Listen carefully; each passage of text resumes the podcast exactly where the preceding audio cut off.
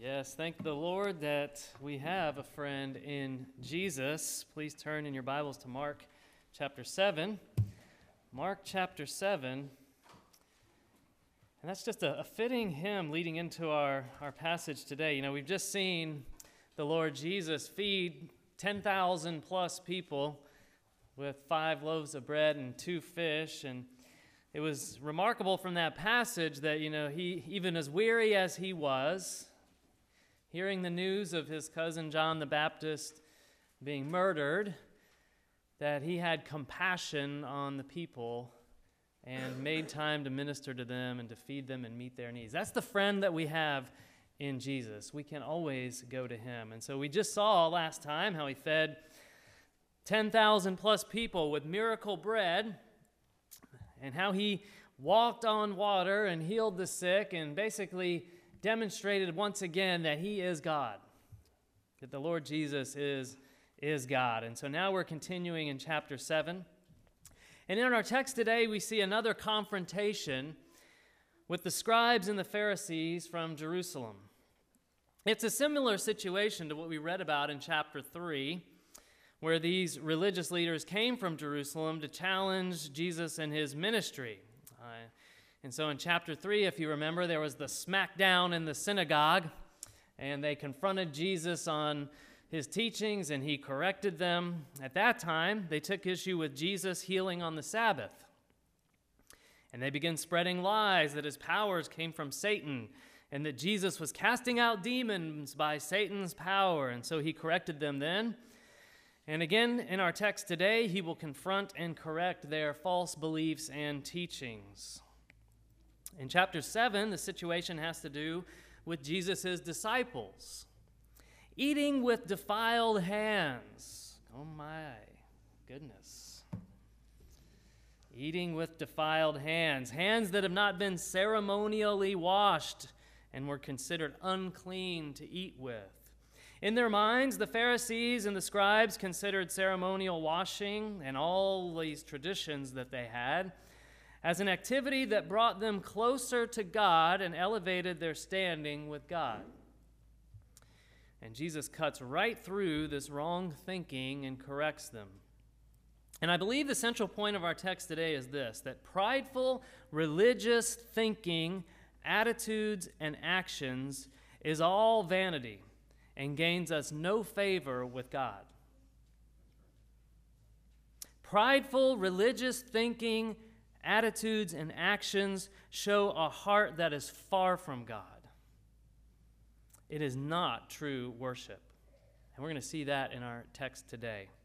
So follow along with me. I'm going to read Mark 1, uh, Mark chapter 7, and we're going to work our way through uh, verse 23 today.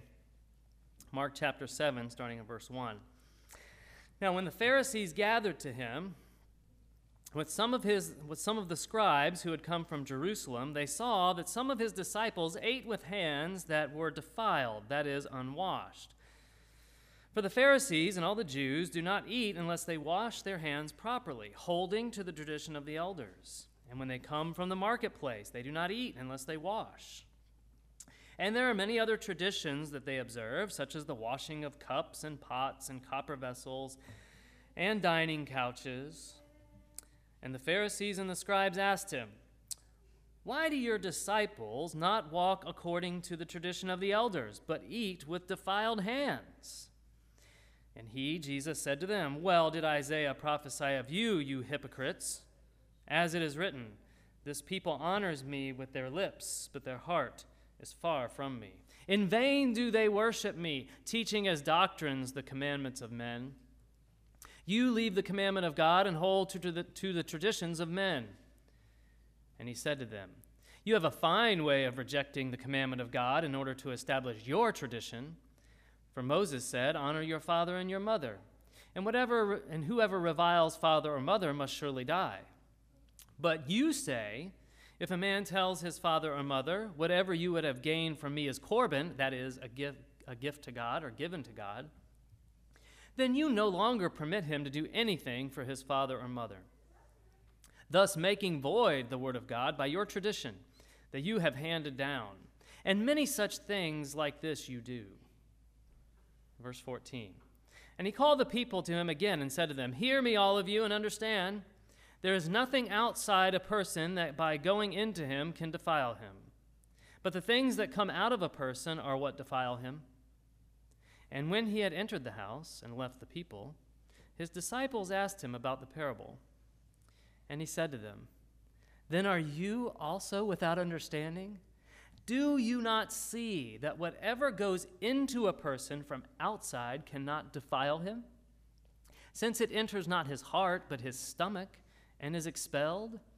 Thus he declared all foods clean. He said to them, What comes out of a person is what defiles him. For from within, out of the heart of man, come evil thoughts, sexual immorality, theft, murder, adultery, coveting, wickedness, deceit sensuality, envy, slander, pride, foolishness. All these evil things come from within, and they are what defile a person. And so, once again, there are scribes and Pharisees that have come from Jerusalem, and they're here on the scene to harass Jesus. Now, these aren't just any scribes and Pharisees, these are the head honchos the top brass from Jerusalem that have come. They're the leaders of these religious folks. And it likely could be likely that the local Pharisees requested they come to help them out with this Jesus who is challenging every move that they make, seemingly. Now, the scribes were law specialists. They studied, interpreted, taught the, the Old Testament scriptures. They transmitted to their own generation the traditions which, from generation to generation, had been handed down with respect to the interpretation and application of the law. These traditions had their origin in the teaching of the respected rabbis long ago. Now, the Pharisees were the Israelites who tried to make everybody believe that they, they were separatists, so to speak. They were living, or at least were trying very hard to live in accordance with the scribes' teaching. And so naturally, many scribes were also Pharisees. And we've seen similar confrontations between Jesus and the Pharisees in earlier chapters. And these scribes and Pharisees, they absolutely hated Jesus for many reasons. Well, Jesus claimed to be God. They didn't like that at all. He didn't honor their traditions either. He healed people on the Sabbath. He and his disciples don't practice the, the fasts that the, the Pharisees and the scribes practice. He associates, Jesus does, with tax collectors and sinners. He was the opposite of them. And he often called them out and corrected them. And so here they take issue with the fact that his disciples don't ceremonially wash their hands before they eat food. They're eating with defiled hands. Now, in the eyes of the Pharisees, Jesus' disciples are unclean and defiled both physically and spiritually. They think this is a spiritual issue. And so they confront Jesus with their question and they ask, Why do your disciples not walk according to the tradition of the elders, but eat with defiled hands? That's verse 5. And what did Jesus answer them? Verse 6 He cuts straight to the heart he doesn't even deal with their question. That's what's remarkable. He calls them hypocrites. He, he's lost all patience with these guys. I mean, he's just dealing right with their hearts. He calls them hypocrites. Says, You hypocrites. Now, a hypocrite, what is a hypocrite? A hypocrite is an actor, it's a play actor, a pretender. And they typically wore different masks during their performances, portraying different characters. You'd have one actor have multiple masks, and they would play different characters. So a hypocrite is someone pretending to be someone other than that who they really are. And that's what the Pharisees were doing. They were pretending to be so spiritual and religious and righteous. And Jesus sees right through that to their heart that is wicked. He called them whitewashed tombs in other places. They're dead inside. They have no life, no love, no compassion. And he quotes Isaiah chapter 29 against them. He says, This people honors me with their lips, but their heart is far from me. That's what a hypocrite is. You're a hypocrite. You honor me with your mouth. I hear what you're saying, but your heart is so far from God. In vain do they worship me, teaching as doctrines the commandments of men. You leave the commandment of God and hold to the tradition of men. You say you honor God, you Pharisees, but your hearts are wicked. And he cuts right through their shallow question to the hypocrisy and evil that's in their hearts. Now, we need to pay very close attention to this. Because on the surface, it's easy to accuse the Pharisees and shout out how bad they were. How could they be like that? But sadly, we have the same tendencies and fall into their same pattern of behavior if we're not very careful with ourselves. In fact, you know, he gives that list of sins at the end, right, that come out of the heart. And, we're guilty of most all of those. But we're also guilty of most all the sins that the Pharisees commit. In many, in many cases, we're modern day Pharisees. And we've got to be very careful with this. Very careful with this. The Pharisees questioned the disciples' behavior. They wanted the disciples to have clean hands, thinking that that would make them more spiritual and show more closeness to God. And Jesus cuts right through their hypocrisy with his quote from Isaiah. And he's saying this what you say, how you wash, how you look when you worship, all these things are meaningless if your heart is not right with God. It's an issue of the heart. You stray from God's true commands and teach as doctrines your own commandments and traditions. And what he means by doctrines here, he's referring to official teachings. The scribes and the Pharisees would teach these things as if they were from God and must be obeyed. Their own traditions, they would teach this way. And one simple example that he calls out to them is the command here from the law to honor your father and your mother. And so he rebukes them, he corrects them, he says, Let me just tell you an example of how you do this, just in case you're wondering what I'm talking about. Says, The law says to honor your father and your mother. That's what Moses said.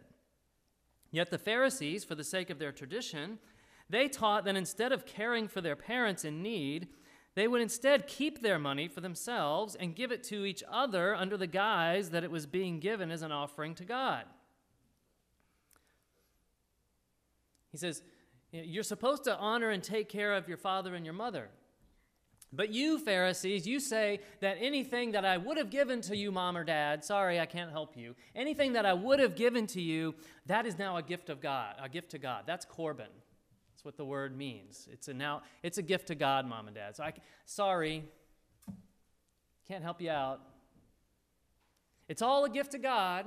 And by declaring that, they didn't actually have to turn it over to the temple. They could, but they would often keep the money, and then when they died, it would be turned over to the temple, which is run by who? Them, right?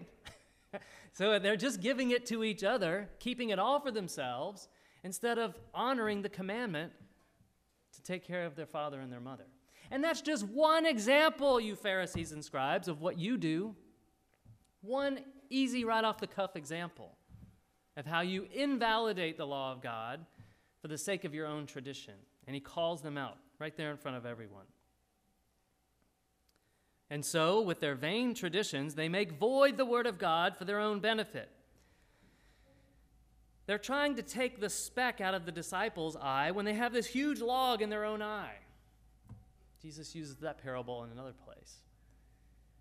Don't, don't mess with my disciples eating food with dirty hands, Pharisees, when you got this huge log sticking out of your eye in most everything that you do. Don't even go there.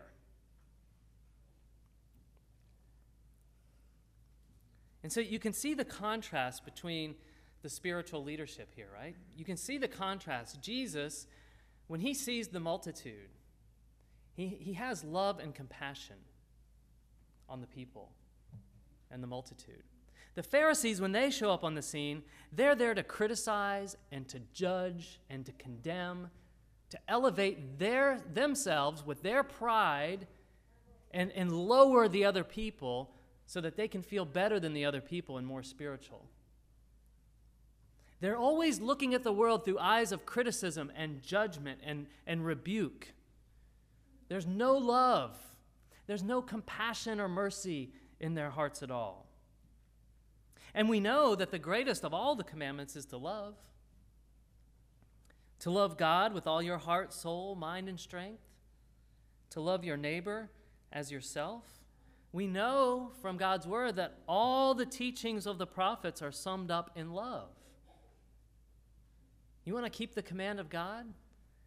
It comes down to those things love God, love your neighbor as yourself. And so, why did the Pharisees put aside that command to love to follow their own teachings? Why? And why do we put aside that same command in a similar way sometimes? So it's easy, right? I point my finger at those Pharisees. Boy, man, they're just so they're so awful, but I need to turn that finger right back to myself. Because I do that. And you do it too. We all do it. We also sometimes leave the command to, of God to love, and instead we hold to the traditions of men. Our own traditions that we've created in our own minds, or our own families, or a group that we might associate ourselves with. We do that. And you know, it's so subtle that we often don't even realize we're doing it. That, that's what's the real kicker here. And that's why I say we got to be real careful because we don't even, we're blind to it. We're often just blind to it. And, and we sincerely think that the way we're acting, the way we're talking, the way we think about other people, is, is, is right and good and sincere. And yet we're, you know, from if you were to objectively look at it or look at it from the eyes of God, we're acting just like these Pharisees in many cases. You say, well, what are you talking about? I don't do that. Well, I was just thinking in my own mind, what are some ways I've done this? You know, I've criticized people for the movies they watch. How could they be a godly, you know, how can they love Jesus and watch that movie? You find yourself saying things like that. I find myself saying things like that. Or how could they love Jesus and, and listen to certain kind of music? Or, you know, if they were real godly parents, wouldn't they homeschool their children? How can they put them in the public schools? They must not love God or their children. Or how can people participate in sports on Sundays? That's God's day. They must not love Jesus. They're doing stuff like that. Or what they eat, or, you know, they, how could they eat this or drink that? You know, we have our own traditions and convictions that when we see them violated, we question the godliness of the person violating them. We all do it. And we think that we are more spiritual than they are because they don't hold those convictions. And we're better than them. We're just like the Pharisees. God help us all. And He does help us. And I think there's a passage in Romans 14 that discusses this in a way that I really think sums up the practical teaching for the church. Romans 14 gets right to this. And I want to read it. you know, I debated on putting it in the sermon because it's, it's fairly long, but I mean, I can't say it any better than the Apostle Paul. I started thinking, like, how could I summarize this? It's like, why? This is the Word of God. It's much better than my word. And so turn, put your finger uh, there in Mark 7 and then turn over to Romans 14. And I want us to, to meditate on this throughout the week and throughout our lives, really. Because this is how we, we bear with one another in the church. This is how we correct this issue of Phariseeism within our own hearts. Now, he's dealing with the context of Jews and Gentiles in the church together. That's the context in Romans 14. And if you think those guys had trouble with each other, man, if you think you had trouble with people in the church now, you have no idea what it was like to be Jews and Gentiles in the church together. I mean, total diet chain differences and all these things, man. And it was offensive, highly offensive, deep rooted offense. You know, if you're eating meat sacrificed to idols and stuff around the Jewish people, and man, it would make them physically feel ill. They were so repulsed by these types of things. And so Paul's dealing with this issue of Jews and, and Gentiles in the church. And he's dealing with this issue of you know, people that have different convictions about things.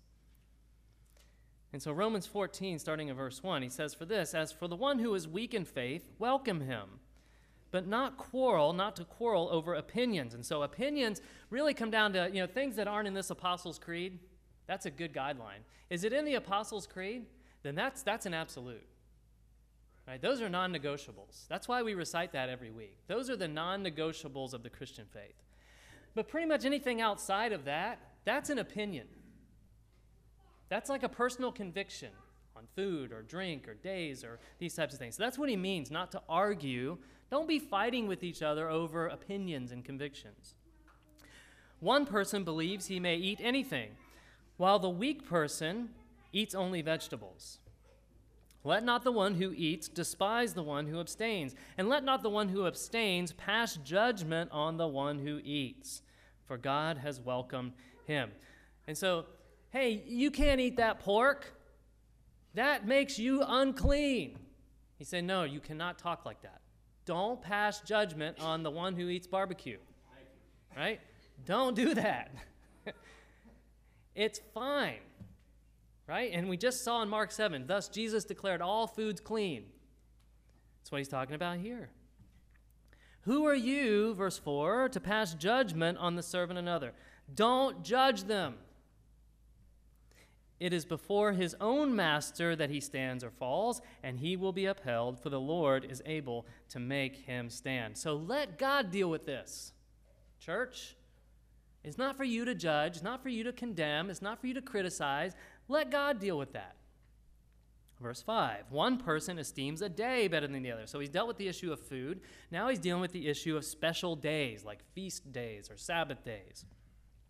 One person esteems one day as better than another, while another esteems all days alike. Each one should be fully convinced in his own mind. The one who observes the day observes it in honor of the Lord. The one who eats, eats in honor of the Lord, since he gives thanks to God, while the one who abstains, abstains in honor of the Lord and gives thanks to God. So, look, everything that we're doing, we're doing because we sincerely want to please God. And so let that be between that person and God. Don't be their judge, don't be their one who condemns. Verse 7 None of us lives to himself, and none of us dies to himself. For if we live, we live to the Lord, and if we die, we die to the Lord. So then, whether we live or whether we die, we are the Lord's. For to this end Christ died and lived again, that he might be b- Lord both of the dead and of the living. Why do you pass judgment on your brother? Why do you despise your brother? And boy, he gets right to it there because that's what happens, right? In our minds, we say, oh, that's wrong. Oh, what they're doing is wrong. And then you start despising them in your heart. I can't let my kids play with their kids. I can't talk to them anymore. I just need to cut them out completely, and you despise them. That's how it leads, right? That's the progression. There's no love in any of that. That's not loving. Why do you despise your brother? For we will all stand before the judgment seat of God, for it is written, As I live, says the Lord, every knee shall bow to me, and every tongue shall confess to God. So then each of us will give an account of himself to God. Verse 13. Therefore, let us not pass judgment on one another any longer. So he's saying it again. Stop judging each other, but rather decide never to put a stumbling block or hindrance in the way of a brother. I know and am persuaded in the Lord Jesus that nothing is unclean in itself, but it is unclean for anyone who thinks it unclean. So the barbecue sandwich sitting there, that is not unclean. But the one who approaches it and in their mind is convicted, oh, that's unclean, I, I shouldn't eat that, then you better not eat it. Live your own convictions before God, but don't project those onto other people and force your tradition and conviction on them as if it's God's word. That's where we err. For if your brother is grieved by what you eat, you are no longer walking in love. And so now that this is the other thing. Don't go flaunting your freedom. Right? If you know that eating the sandwich really bothers your brother, don't go eating sandwiches around your brother. Enjoy it in your own home, but don't take it to the church picnic. Right? We got, we got to bear with one another, care for one another. By what you eat, do not destroy the one for whom Christ died. Don't let what you regard as good be spoken of as evil. So we have freedom in Christ. But we need to understand our brothers and sisters and not put stumbling blocks in front of them and judge them when they stumble, for that matter. For the kingdom of God, verse 17, is not a matter of eating and drinking, but of righteousness and peace and joy in the Holy Spirit. And isn't that what we want? Isn't that what we, what we all want in the deepest depths of our heart? Righteousness, joy, and peace in the Holy Spirit? Of course it is. And whoever thus serves Christ is acceptable to God and approved by men. So let us pursue what makes for peace and for mutual upbuilding. And so, as we think about our brothers and sisters, let's not come to the, the situation with an eye of judgment and criticism and co- condemnation. Let's come to each other with a spirit of peace and mutual upbuilding. In chapter 15, he says this We who are strong, Romans 15, have an obligation to bear with the failings of the weak and not to please ourselves. We have an obligation. If we see a brother or a sister in the Lord not living our conviction, we have an obligation to just simply be patient with that. That's what it means to bear with that. Be patient with that. Give them the benefit of the doubt. Show them love and mercy and compassion and patience. Not the, the glaring evil eye and the judgmental look across the room or even in a conversation. It's our obligation to bear with them. Let each of us please his neighbor for his good to build him up. It comes down to loving our neighbor as ourselves. And that sums up all of Romans 14 and the beginning of fifth, uh, chapter 15. And so, the key takeaway for us is to be about loving each other and building each other up. Let's be patient and understanding with each other in our differences, not critical and judgmental in our differences. Let's show compassion and mercy toward each other. Now, back to Mark chapter 7 and Jesus' teaching on worship. we must understand that true love and worship and godliness flows from the heart. This this is all about the heart, not a matter of outward behavior. When our heart is right and fully loving God, then we can experience true worship.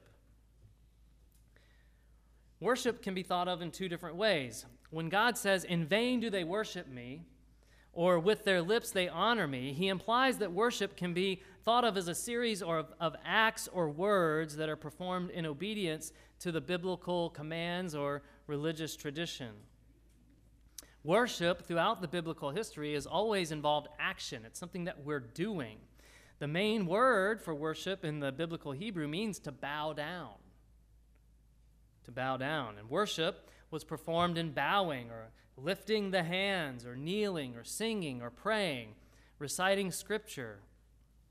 All this can be called worship. But all this can be done when the heart is far from God. And that's where we also need to be careful. True worship and love of God is of the heart. It has nothing to do with our stomachs or our hands or our lips or anything else. It's about the heart. And for the young kids in the room, we're not talking about the physical heart that pumps the blood, It's not that heart. We're talking about the very center of your thoughts and emotions. That's what the heart is in this context. It's the center point of your thoughts and emotions. It's the very core and center of your being. And so when we worship God truly, it's from an overflow of love from our hearts to God. It's a heart that is right with God. We can go through all those motions and put on the smiling Sunday morning face and put on a great act. But if the heart's not right, we're just hypocrites, just like those Pharisees. And so let's be careful with that. You know, even as we come to church in the morning, you know, is our heart right with God? You should do a heart check. Is my heart right with you, Lord? worship, true worship, is an overflow of love from our hearts to God. Always remember that. And so, brothers and sisters, let's not judge or criticize the spirituality of others based on how they conform to our convictions and traditions. And let's show love to God and to our neighbor and be more concerned about our own holiness and less inclined to judge and criticize others. And we're going to see where the true problem lies in our own hearts in the next set of verses, Mark 7:14. Let's work work our way through that and then we'll wrap up. And so just to summarize it, we've read it. He calls the people to himself and he says, "Hear me all of you and understand hey, there's nothing outside of you that can defile you. Nothing that comes from the outside and goes into you can defile you. It's the things that come out of your heart that defile you. And so here Jesus explains his teaching further. And we know from the parallel passage in Matthew, uh, one of the disciples, it says, questions him, you know, explain the parable. And so there's a parallel passage in Matthew, I think it's Matthew 15. And it's Peter who asks about the parable. Peter says, you know, explain the parable to us. Now, I'm sure this is a difficult passage for Peter to understand and, and really get. Because we know from the book of Acts that Peter strictly adhered to the Jewish dietary laws. He took them very seriously. In Acts chapter 10, verse 9, we see that Peter was given a vision by the Lord and saw the heavens opened up, something like a great sheet descending, being let down on its four corners. And in it were all kinds of animals, reptiles, and birds of the air. These things would have all been considered unclean to eat. And Peter sees this vision, and a voice comes to him and says, Rise, Peter, kill and eat. And Peter says, By no means, Lord, for I have never eaten anything that is common or unclean. And so Peter, man, he's, he's toeing the line on this teaching. And so he sees the vision to rise and eat. He says, What God has made clean, the Lord says, do not call common. And this happened three times. Things happened to Peter three times to make sure he gets it. this happened three times. And then the vision was taken away. And so I'm sure here, when he hears Jesus say these things, that, hey, they don't have to wash, that doesn't make you clean. I'm sure Peter's perplexed by Jesus' teaching that this doesn't make you any closer to God or make you clean. And Jesus wants them all to see that it's not what you put in your body that defiles you, it is the evil that comes out of your heart that defiles you. And even in his response to Peter, he's like, Do you still not get it? How can you still not get this? And you can see that kind of pattern in Mark. You know, how he's the disciples just really don't get what Jesus is doing. They're just they're they're they're following along, but man, they, they really still don't get it. But Jesus wants them all to see that it's not what you put in your body that defiles you, it's what comes out of you. It's your evil thoughts. It's our evil thoughts. So, how we think matters, church. We got to take our thoughts captive for Christ. How we think matters. And what you're filling your minds with, that's going to influence how you think. If you're filling your minds with all this junk from the internet, constantly, that's going to influence how you think, and that's going to spur more evil thoughts within you. If you're filling your minds with God's Word, That's going to help set you on the right path and walk a straight path in His Word and think things that are good and righteous and holy and true. So, what you feed your mind, that will likely result in a defilement of your mind. So, mark that. This age of unlimited internet access is a poison. It is a, is a deadly poison. And before that, we had unlimited cable TV. and that was a deadly poison, too. So be careful with that. Use it for good, not for evil and wasting time. That's my soapbox on that. Sorry. If you live in my house, you, you hear that a lot. and so it's our evil thoughts. And, and here's what the evil thoughts result in, right? So it starts in the mind with the thinking, and then he gives a list, a straight out list of what the, the evil thoughts result in, the sinful behavior. They result in sexual sin. That is sexual immorality outside of marriage. That is forbidden by God.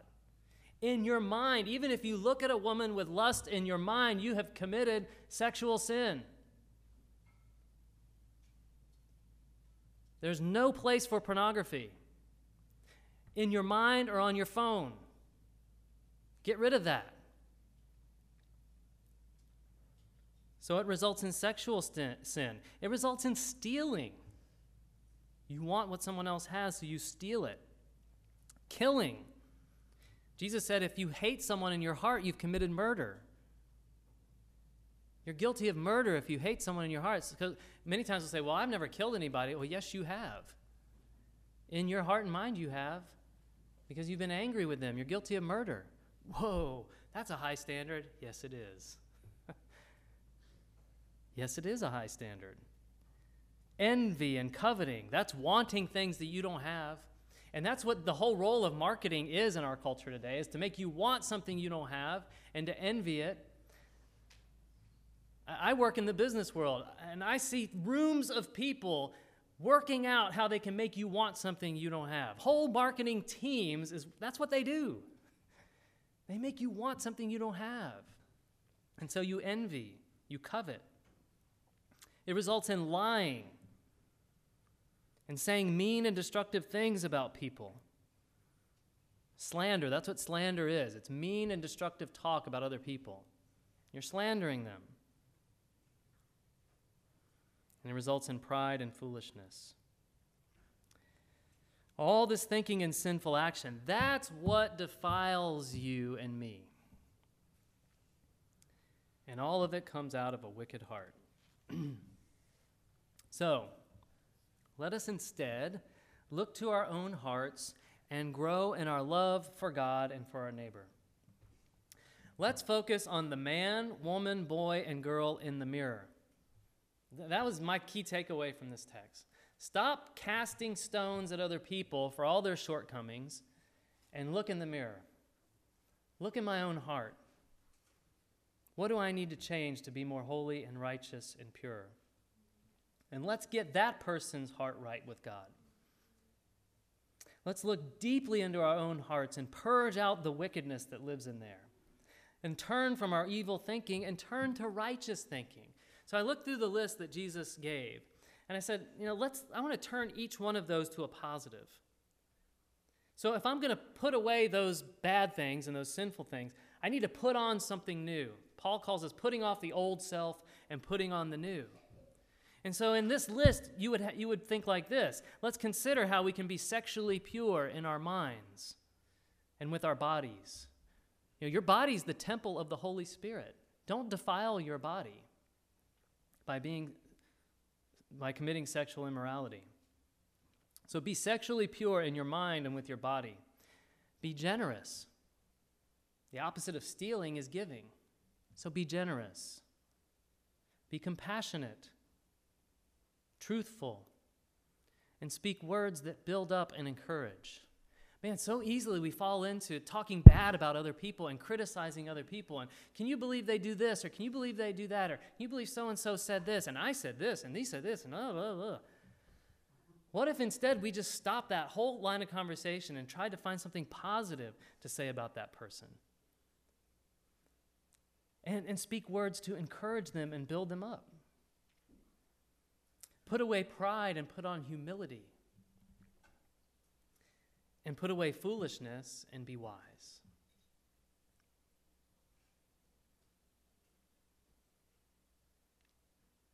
So let's have hearts filled with love and compassion and mercy for the glory of Christ. And let's put away prideful religious thinking, attitudes, and all that stuff. That's just vanity. It doesn't make us any closer to God. So that when the Lord, when we look the Lord in the face, He can say, Ah, that's a heart that loves me. And when people see us, they'll say, Ah, that's a person that loves Jesus and loves their neighbor. They walk with God.